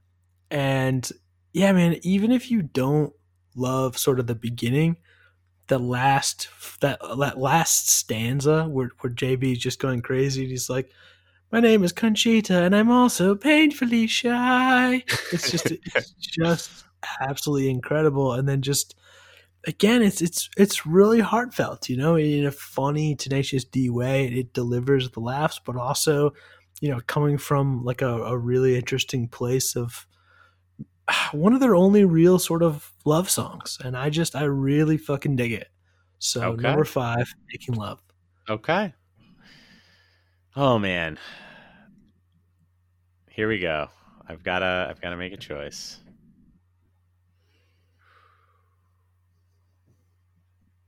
Okay. I'm going to go number five. 39. 39. It, man, it's just such, I mean, Mike, we already sort of gushed about it together for Rize of the Fenix when we talked about the album. It's just so good. It's I'd say at this stage of my life, it's one of their songs I come back to the most. And I like listen to in my car when I'm driving around. I just fucking love it. It's Dude, so I- I- ridiculous. I definitely did not think this would make your list, but I was really happy to find out that you dig it because it's my number four. wow. Oh my god, amazing. I just yeah, I just think this one is really the, the total package. You know, it's it's so fun to listen to. It's it's five minute song, so it's like, you know, it's one of their few songs that's really kind of a, a normal length, so to speak. But yeah, it just just continues to grow on me with with every listen, and I'm sure will only get funnier uh, the older I get. A hundred percent. I feel like it's one of those that's gonna just become more and more one of the most played Tenacious D songs as we get older and older. I, I completely agree. Um, you know, drinking mai tais with his flip flops on or whatever the line is. Um, Very just a very real song. You know, there's just not a lot of songs about being old and you know loving this person even though they're old and obviously in a funny way. It just it just yeah. I just hope I make it to 39 so that I could sing this song to somebody else. Same, same. Um, all right. Well, without further ado, my number four is also from Rize of the Fenix. It's the Ballad of Hollywood Jack and the Rage Kage. And Ooh, okay. yeah, I, I I remember when I first got the album, I was like, oh my god, like this is one of my favorite Tenacious D songs. I just I love storytelling in songs, and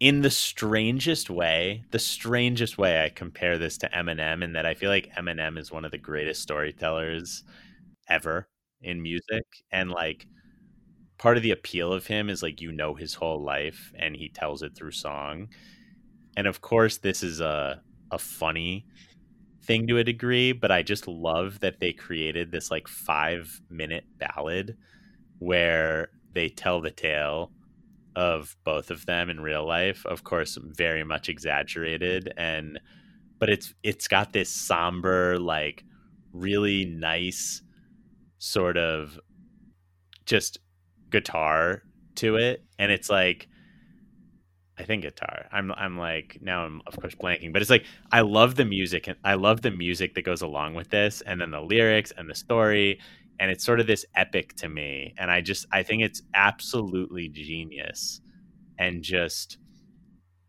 I I love it. I love it. I love it. I love it.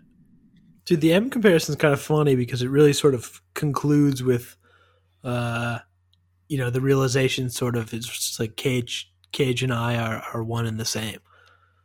Yes, yes. Not unlike you know M's alter ego. A hundred percent. M and Slim Shady. There's some there's some parallels here, people. I'm telling you. And whoever he is on Relapse, totally underrated album. I'm still gonna die on the Relapse hill, and I, I don't care. hey, Teddy totally agrees with you. Oh, really? Fuck! Yeah, Wow! yeah. Big shout out Teddy for being Yeah. the only other fan. Love it. We'll get to Eminem one of these days.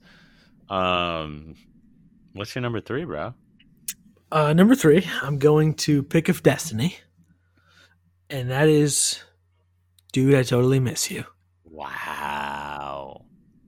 I just, oh man, this one, you know, we every time we have a band and there's a song about like missing anybody or being far away from anybody, that always ends up being like one of my favorites. But it's just, I also think this one really, in the chorus where it's like, totally miss the honesty in special times and honestly, like it's a well composed song, but then it's also just ah, like I like the top comment on YouTube when I was watching the like a lyric video to this was just I wish somebody would play this at my funeral and I just the idea of it is just hilarious and now I'm I'm hooked. So in case I don't have a will when I go, use this as a record.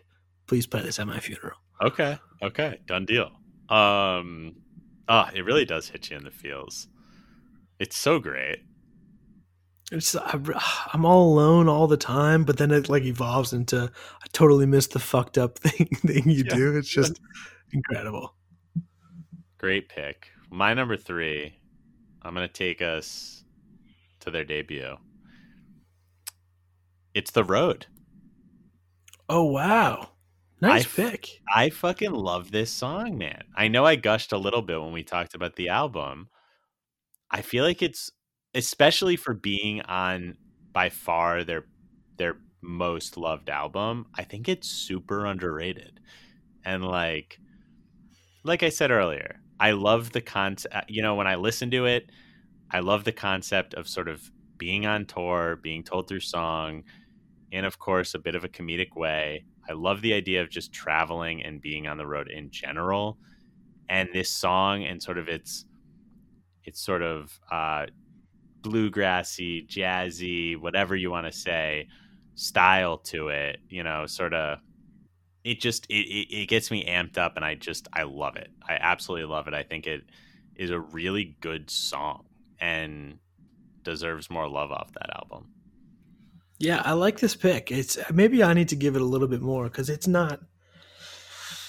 I've got I've got 31 here, and it's not in my top 31. You gotta you gotta give it another listen or two.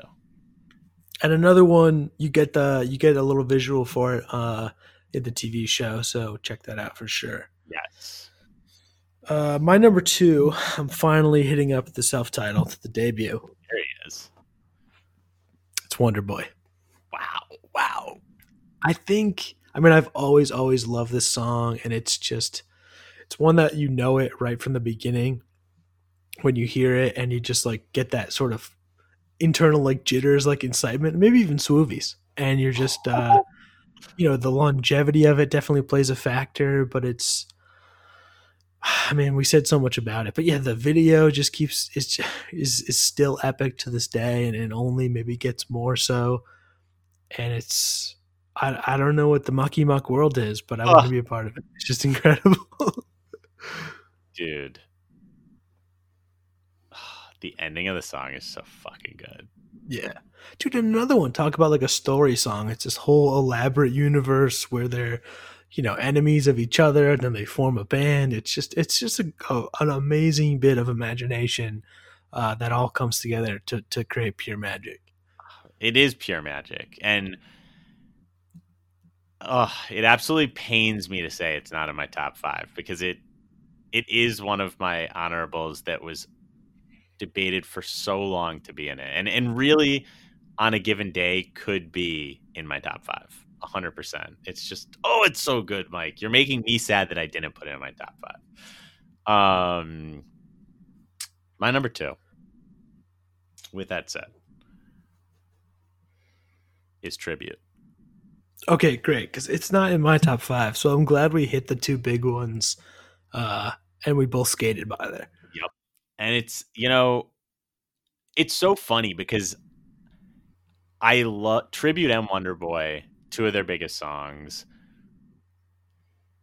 Two of my favorite songs. And you know i'd say on this listen through of all their stuff wonder boy was hitting me just ever so slightly less which sometimes it's like really truly like the most magical you know epic song especially because i think wonder boy has like the most incredible sort of little acoustic guitar breakdown that lends itself to the magic. But on this listen through,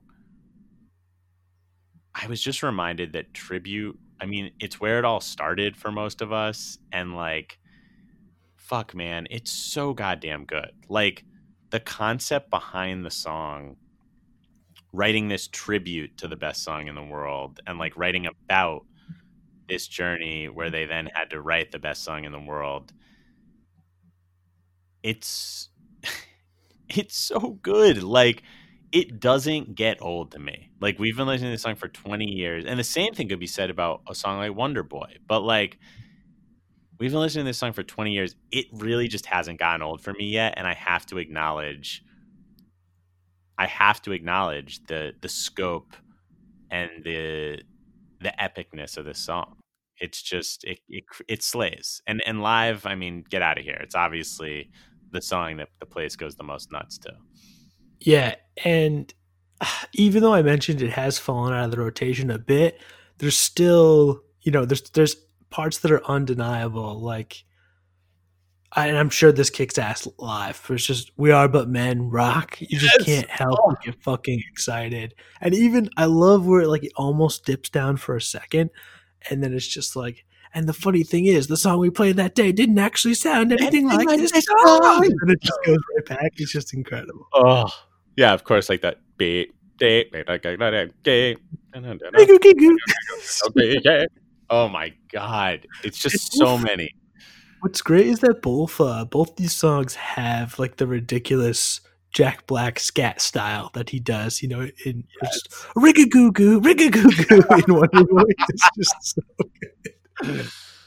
Oh, so God. good. I love that we got the sort of two of the big boys at number two, one for each of us. well. Don't worry because number one, we're hitting another big boy. I had a feeling for you. That is that is fuck her gently. And and really the hard fucking skit helps to frame the song in a great way. But it's just I, I really I, I am in no way joking when I say I think this is actually a bit of genius.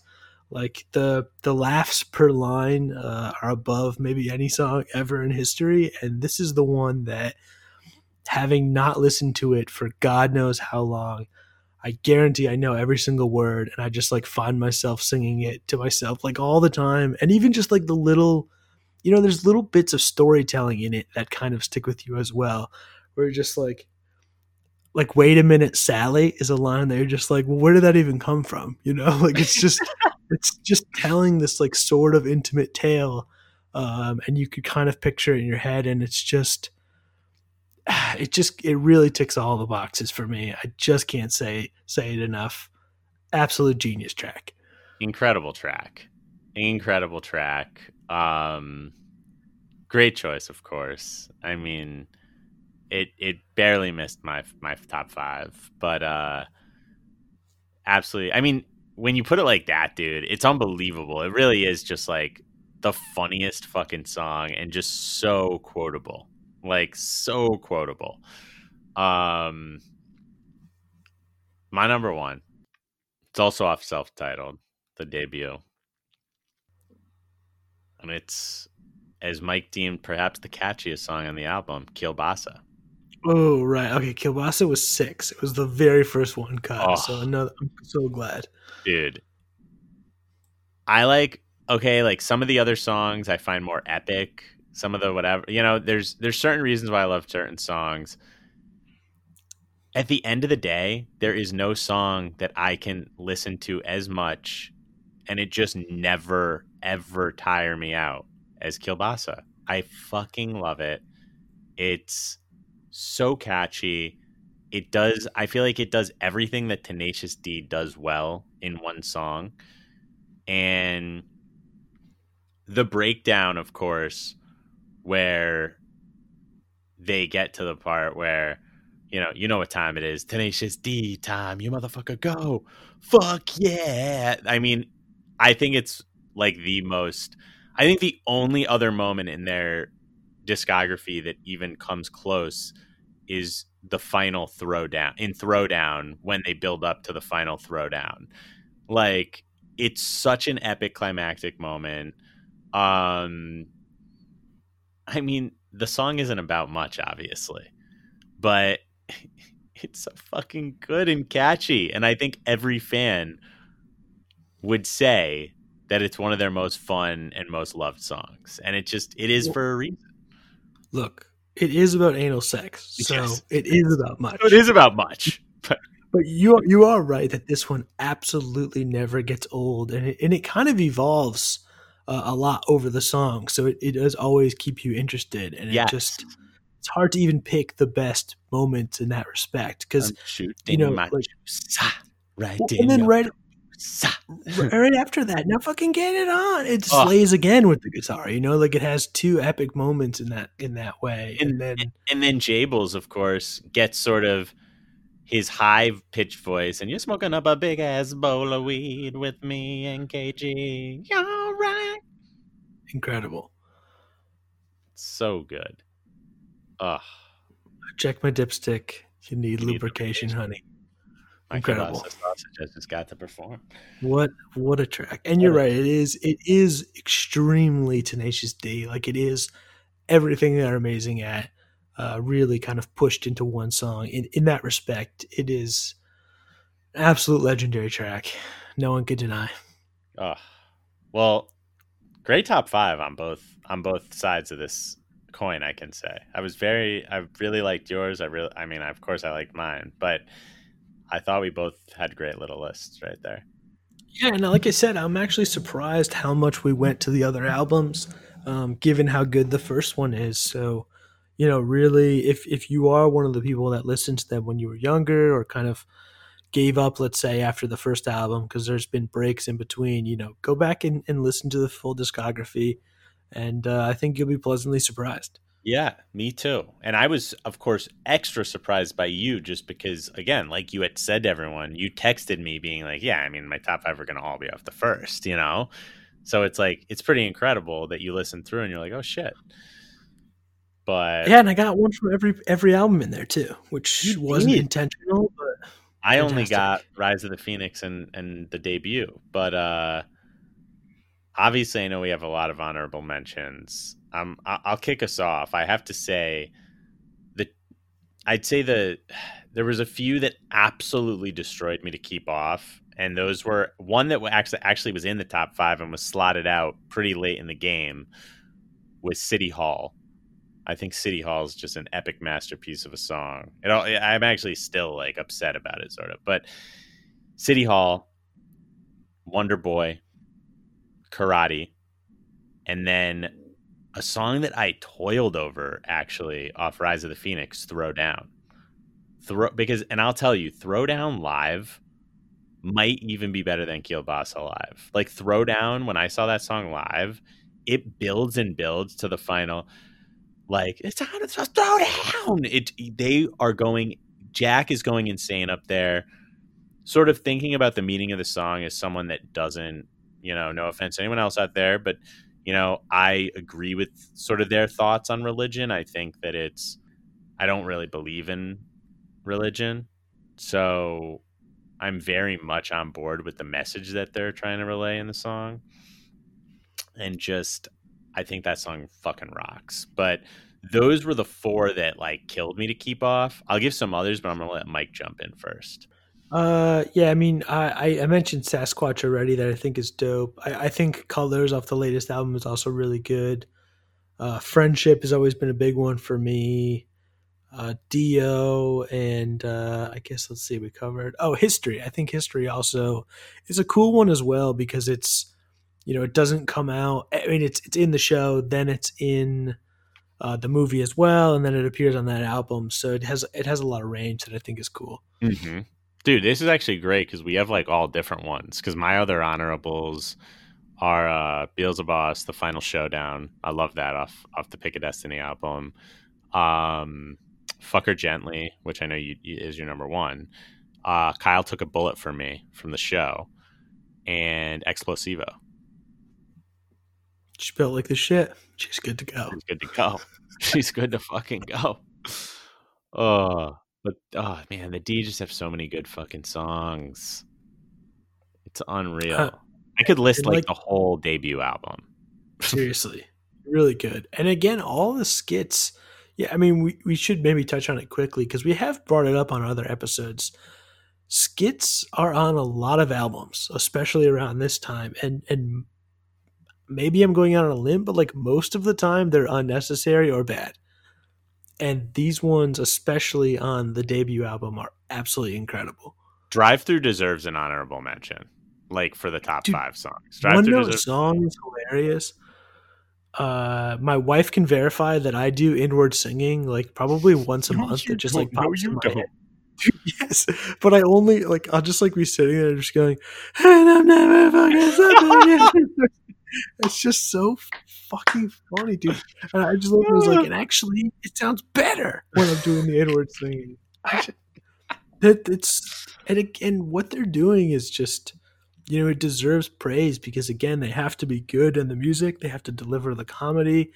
And then you know they're doing these skits, which are really just straight up comedy skits, and they just it takes a it takes a lot of talent to be able to do what they do across the board. You know, we mentioned obviously that Jack is in a ton of shit as an actor, and he's awesome at that as well. And they just Uh, man, I I do not believe that the D is gone. I think that they will do at least one more album, but uh, every time it's you know it's only been a couple years, but in between, every time it's been you know five six years, I'm like this this might be it, and it makes me sad. I know. Same. Same.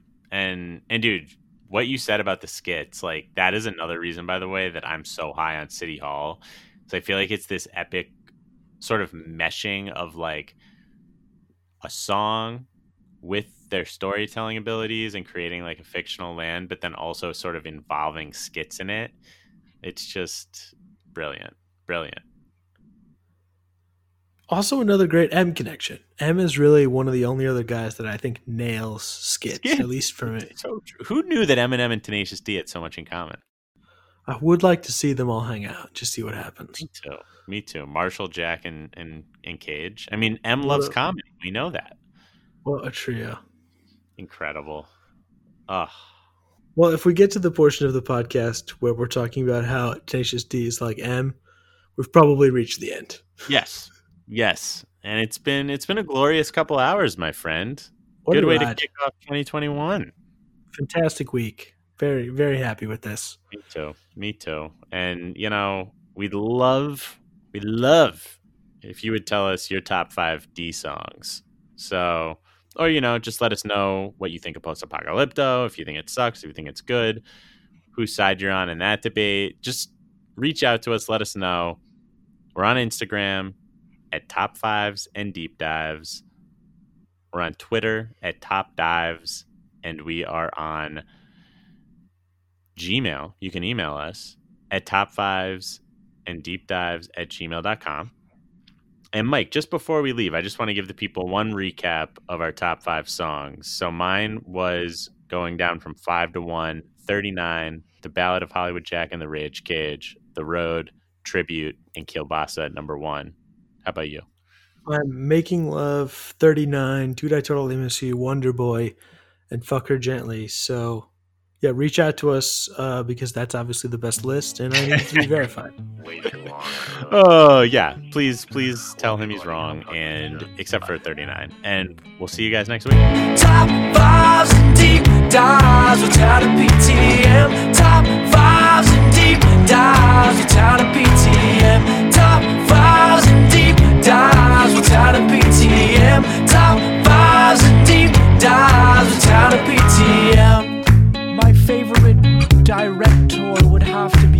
Martin Scorsese,